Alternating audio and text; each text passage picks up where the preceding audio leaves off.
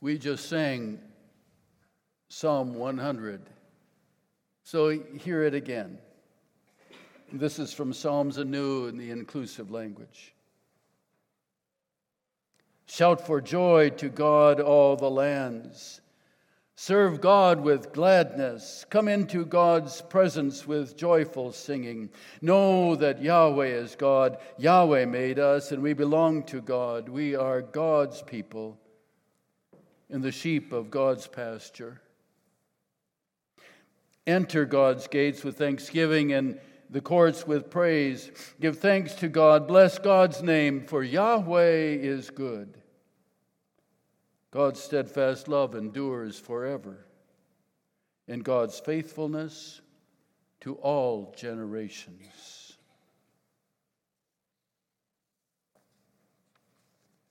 This is the Psalm 100, a psalm that Jesus sang as well as us, using his words, but the same, the same meaning, the same psalm and we sing it 2,000 years later. Pray with me. God, we're humbled to, to be able to pray, to sing as Jesus sang, and to seek the meaning of, of those words as he did for ourselves. Be with us as we ponder this psalm today. In the name of Jesus, we pray. Amen. So this is the this is the last of our reflections on the Psalms, and I, I chose uh, to to finish on the, the note of joy. And certainly Psalm 100 is, is such. There's something about Psalm 100 that, that changes the way I think about being with God. First of all, how, how does one think about being with God? We often pray to God. We praise God as someone apart from and perhaps distant from us. We appeal to God in intercession for someone sick or asking help and intervention. God is someone or something that we can't approach directly. The Old Testament architecture of the temple kept people out of the Holy of Holies, where you could be with God most closely. And Moses is requested to remove his shoes before God, who is perfect, we are always confessing our imperfection. So, how can we be with God? And the songs we sing don't always help. Singing Jesus loves me, this I know, one thinks that a relationship with Jesus is most appropriate for small children. And if youth and adults don't follow up with songs that are meaningful to them, then they get left behind. And on the other hand, songs like Nothing But the Blood and My Hope is Built on Nothing Less Than Jesus' Blood and Righteousness can make the relationship with Jesus appear gruesome and unappealing. Maybe something one might try to do without. And Psalm 100 is different. It's, it's a different mood. Serve God with gladness, shout for joy. The word translated as gladness, simha, is also translated in other contexts in the Bible as joy or celebration or gaiety. And hymn 75 that we just sang is translated as mirth, meaning laughter or glee. And consider how you might join God's company with celebration or gaiety and joyful singing. Uh, who do you imagine being with when you, you're joyfully singing? Uh, some of you may say you don't sing, but maybe it's a birthday celebration. Or maybe it's a karaoke party, the joyful singing. Can be being with God be, be like this without being heretical? Well, according to Psalm 100, it can. The psalm goes on to sing, Know that Yahweh is God who made us and to whom we belong. This may have been a psalm that Jesus sang as a young child, and then I wonder if he took this with him when he talked to the elders at the temple when he was 12. May have been questions on his, on his mind if, that, that led him to call God uh, Father. I belong to God. I am God's. God made me, brought me into being with love. God is my parent. The second image Jesus often used is the one of the shepherd. In this psalm, we are God's people, and, and in the same verse, we are the sheep in, in God's pasture. God is our parent and God is our shepherd. Note how Jesus takes this image and uses it to describe himself, uh, according to John 10, when he says, I am the good shepherd. What a paradigm change has taken place here. A quality of, of God becomes a quality of Jesus Christ. A shepherd is one who looks after the sheep, even risking his own life for the sheep but always leading them to pastures and water and taking them to safety at night so they can lie down and sleep. A value we saw God offering us in Psalm 3. Isn't then the implication for you and me as Jesus' followers to adopt the same quality, to be like a shepherd and care for all of God's people.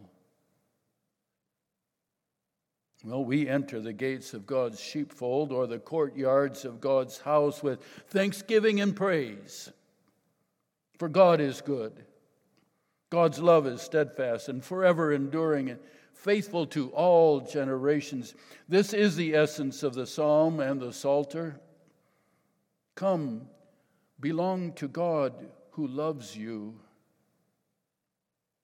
you will be glad. And when you come into God's house, you can celebrate in confidence that you won't be overrun or deluded or offered false hope or, or led to devote yourself to a meaningless aim. Of all the leaders who promise you goodness, only one is good. Well, I'd, I'd like to explore this more and make this even more real for us if I can. I think you and I can experience in community something like being in God's presence. We can experience that in life now. St. Paul gave us a clue when he said in 1 Corinthians 13, verse 12, and you'll know this. Now we see a reflection in the mirror. Then we will see face to face. Now I know partially, but then I will be completely known in the same way. Uh, then I will know completely in the same way that I have been completely known. Well, I experienced this recently, though partially something like this. See, I'm part of a brotherhood. sounds weird, but I am part of a brotherhood that makes me thankful and joyful and glad. It's a brotherhood in which the members would lay down their, their lives for the others. It's, it's one of two relationships, along with my own family, that reminds me most of the relationship with God described in Psalm 100. It's the brotherhood I have with my two brothers, Paul and John. For the last 30 plus years, most of the time since our father died, my brothers and I have called ourselves the Francis Brothers Dream Team. The name is not the basketball team, but the name comes from the title of a movie that we saw together over 30 years ago, in which the mentally ill patients went to a Yankees game with their institution counselor, and he was mugged on their way to the game while they sat in the van out of sight of the attack. So they didn't know he wasn't coming back. Eventually, when he didn't return to the van, they left one by one and spent 24 hours on the streets of New York, engaging with people in ways that led to their healing. The Dream Team.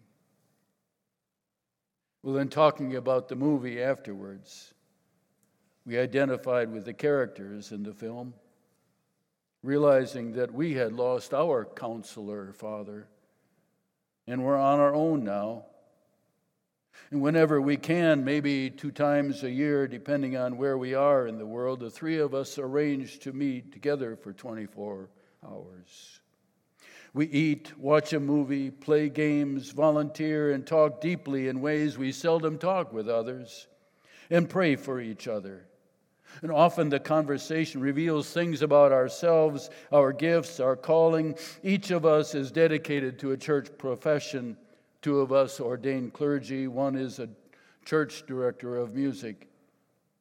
These are the three who orchestrated a fabulous 100th birthday party for their mother last, no, now two months ago. Well, recently we met in Glendale. That's a town up here. And we visited favorite places together. We shared meals, watched a movie, played cards, made music. We shared deeply, prayed for each other, and walked the prayer walk that my wife and I regularly walk at Cardinal Stritch University. And that's why we met in Glendale. We spent good time on the riverside, sharing how we have each felt closest to God in our lives and what that has meant to us. We noted that God sometimes calls us to an approach to life, and sometimes to a particular form of ministry, sometimes to a particular place. God sometimes uses what seems like words, or sometimes nudges, sometimes other inspiration. Our prayers for each other have followed us through the decades. And now that we're all in our 70s, our prayers are about life after working or life after 80, future options. When I think about how we come into each other's presence, belonging to the Francis Brothers Dream Team, knowing that we could trust each other, be assured of safe sleep, good eating, genuine, honest counsel, spiritual depth, and good fun, and trusting that God is with us when we are together. I think this may be at least a reflection and, impartial knowing of what it is like to thankfully and joyfully spend time with God. Well, that's my vision for every group in this church. What they would be like I think wow is like this. Wednesday Bible study is like this. Choir is like this. The two hours we would spend at Feed My Starving Children is like this. It's, what John Wesley had in mind and suggested uh, when we discuss Scripture, share life, pray together, and commune at Jesus' table. Everyone deserves to have this kind of taste of being in God's presence.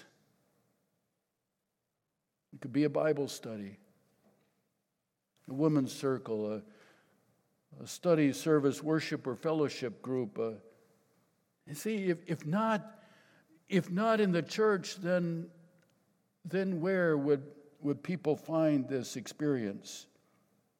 Find spiritual community? And people will search for community. I think after pandemic, we're tired of being alone. And so some of our searches may not be healthy. So let us make it available here at the church. Well, I hope you're in a group already.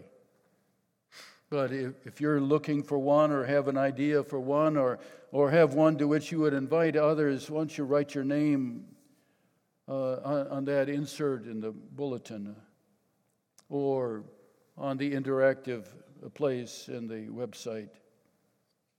Let's make this happen for everyone so that we all have a taste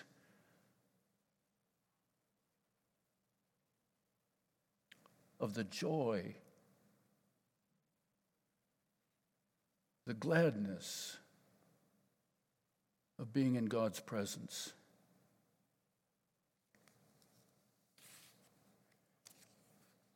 This is my prayer. Amen.